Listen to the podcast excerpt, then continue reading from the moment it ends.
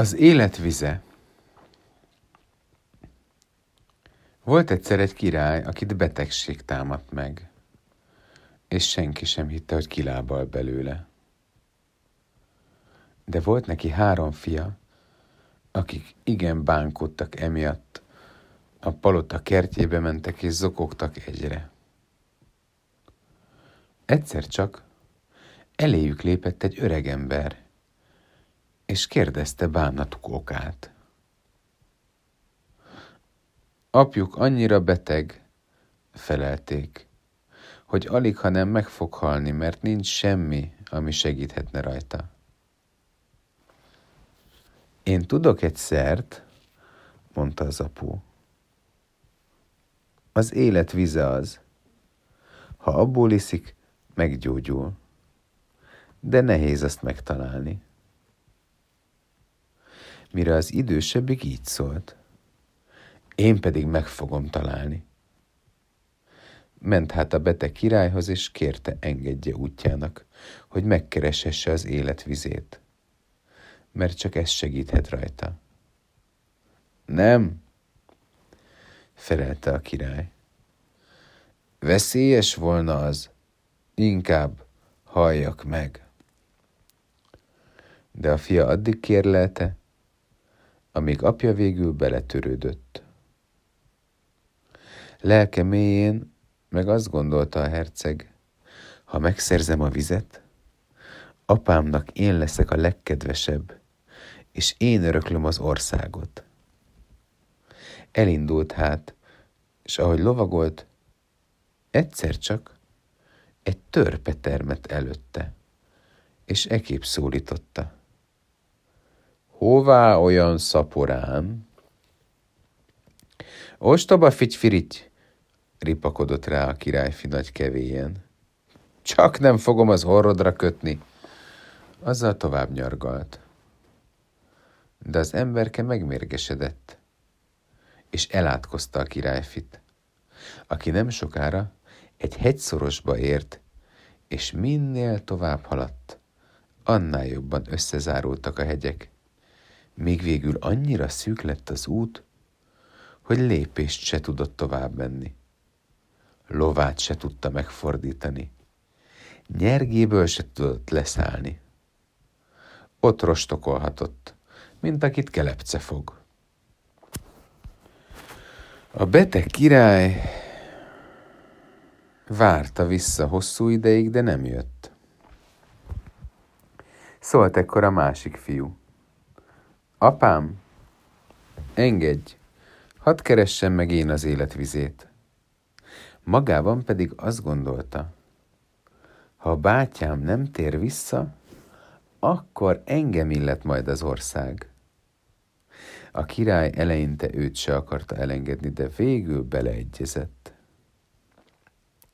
A királyfi ugyanazt az utat követte, amin a bátyja elindult. Ő is találkozott a törpével, aki megállította, és kérdezte, hová igyekszik olyan szaporán. Pöttön figyfirigy, mondta a királyfi. Csak nem fogom az orrodra kötni. Hátra se nézett, úgy nyargalt tovább. De a törpe megbabonázta, és mint a fivére, ő is szurdokba szorult. Se előre, se hátra nem moccanhatott. Lám így bűnhődik a kevésség.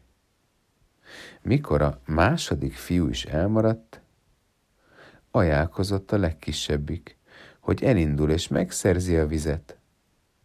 A király pedig végül kénytelen volt elengedni. Mikor az ifjú találkozott a törpével, és az megkérdezte, hová igyekszik olyan szaporán, a királyfi megállt, szóval illette és felelt neki ekép. Az élet vizét keresem, mert apám halálos beteg. Tudod-e azt is, hogy hol találod? kérdezte a törpe. Nem, mondta a királyfi. Amiért úgy feleltél, ahogy illik, nem pedig kevélyen, mint hamis bátyáid, segítek neked, és elárulom, miként juthatsz el az életvizéhez. Egy elvarázsolt kastély udvarán csörgedez a kútból, de nem juthatsz be, ha nem adok neked egy vaspálcát, meg két cipót. A pálcával üs háromszor a kastély kapujára, akkor kitárul. Oda ben két oroszlán fekszik majd, vicsorgó pofával. De ha mindegyiknek odavetsz egy-egy cipót, megjuhászodnak. Akkor pedig siess, mielőtt tizenkettőt ütne, különben bezárul a kapu és fogoly vagy. A királyfi megköszönte, elvette a pálcát, meg a kenyeret, és nekivágott az útnak. Mikor aztán odaért a kastélyhoz, mindent úgy talált, ahogy a törpe mondta. A harmadik pálcaütésre kitárult a kapu, és miután a cipóval megszeridítette az oroszlánokat, bement a kastélyba, ott is egy díszes nagy terembe, elvarázsolt királyfi küldtek benne. Azok ujjáról lehúzta a gyűrűjüket, valamint feküdt ott egy kard, meg egy cipó. Azokat is elrakta. Utána egy szobába jutott. A szobában egy szép hajadon állt.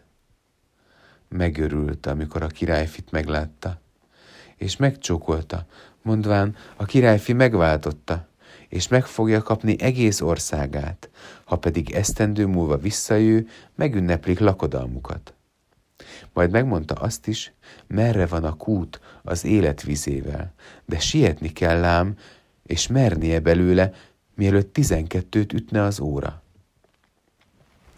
A királyfi tovább ment, míg végül egy szobába jutott, benne szépen vetett ágyjal, és mert elálmosodott, gondolta pihen előbb csöppet. Leheveredett hát, és elszunyadt. Mikor felébredt, háromnegyed tizenkettőt ütött az óra. Halálra rémülten ugrott fel, a kúthoz rohant, megmerítette a kupát, ami ott állt a kút mellett, és iszkolt kifelé. Éppen, hogy kiért a vaskapu, mikor tizenkettő elkondult, és a kapu olyan hevesen csapódott be, hogy még le is csípett egy keveset a királyfi sarkából. De örült ám az ifjú, hogy megszerezte az életvizét. Indult haza, és ismét találkozott a törpével. Emez, mikor meglátta a kardot meg a cipót, így szólt. Nagy kincsre tettél szert, mert a karddal egész seregeket legyőzhetsz, ez a cipó pedig sohasem fogy el. A királyfi nem akart fivérei nélkül térni haza apjához. Kérdezte hát. Kedves törpe, nem tudod megmondani, merre lehet az én két fivérem? Előttem indultak el keresni az életvizét, de nem tértek vissza. Két hegy közé szorultak, mondta a törpe. Én babonáztam meg őket, amiért annyira kevélyek voltak. A királyfi erre addig kérlelte, míg a törpe szabadon engedte két bátyját. De intette a fiút, mondván, óvakodj tőlük. Testvéreid gonosz szívűek.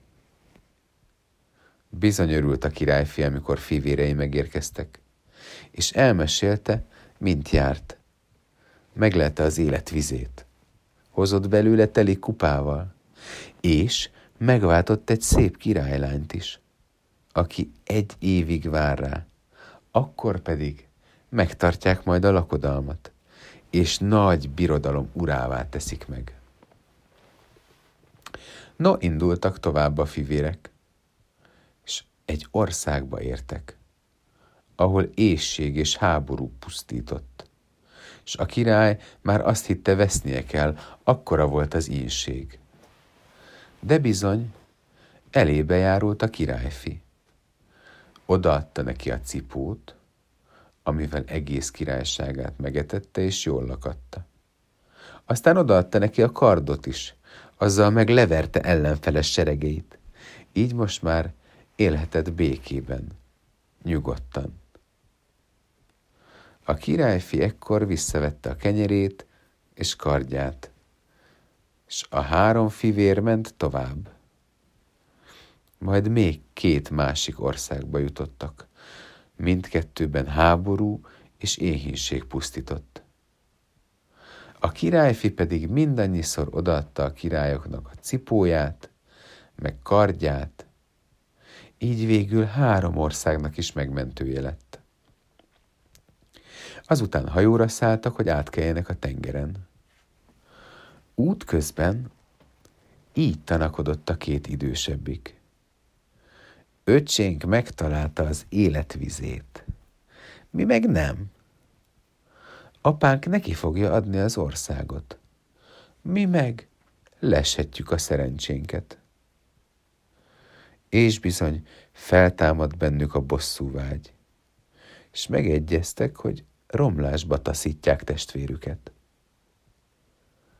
Megvárták egy ízben, míg az elalszik, akkor kupájából az életvizét átöntötték a magukéba, az övébe meg sós tengervizet töltöttek.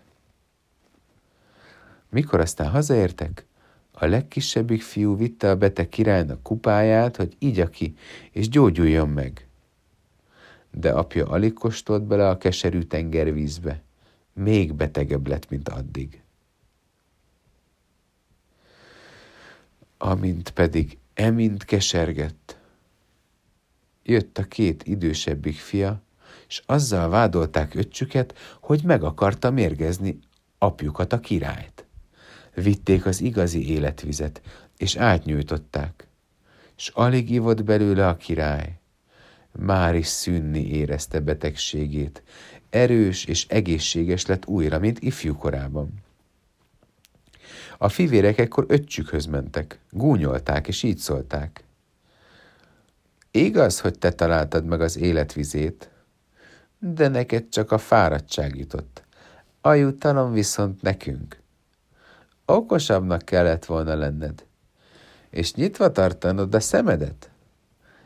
Elvettük tőled a tengeren, amíg aludtál. Egy év múlva pedig visszamegyünk, valamelyikünk elhozza majd a szép királylányt is. De nehogy szólni merj egy szót is, mert apánk úgy se hinné el, ha pedig elárulsz bármit, ráadásul az életednek is vége. Ha viszont hallgatsz, megkegyelmezünk neked. Az öreg király megharagudott legkisebbik fiára, mert azt hitte, az az életére akar törni. Egybe hívatta hát udvarát, és ítéletet mondott, mi szerint a fiút titokban meg kell ölni. Mikor egyszer vadászatra indult az ifjú, és semmi rosszat nem sejtett, el kellett kísérnie a király vadásznak is. Odakint, mikor egészen magukra maradtak az erdőben, a vadász egészen búsnak látszott.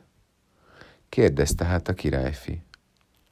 Mond, mi bánt, kedves barátom? Az megfelelt. Nem mondhatom el, de muszáj elmondanom. Ki vele?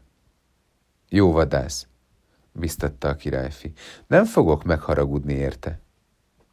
Ó, le kell lőnöm az úrfit, megparancsolta a király. Na, megrémült a királyfi. Ne ölj meg, kedves vadász! neked adom a királyi ruhámat, te pedig cserébe ide adod a magad gúnyáját. Megteszem örömest, felelte a vadász, hisz úgy sem lettem volna képes kioltani az úrfi életét.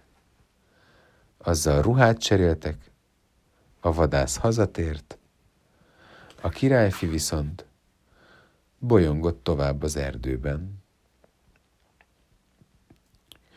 Valamennyi idő múltán három szekér érkezett az öreg királyhoz.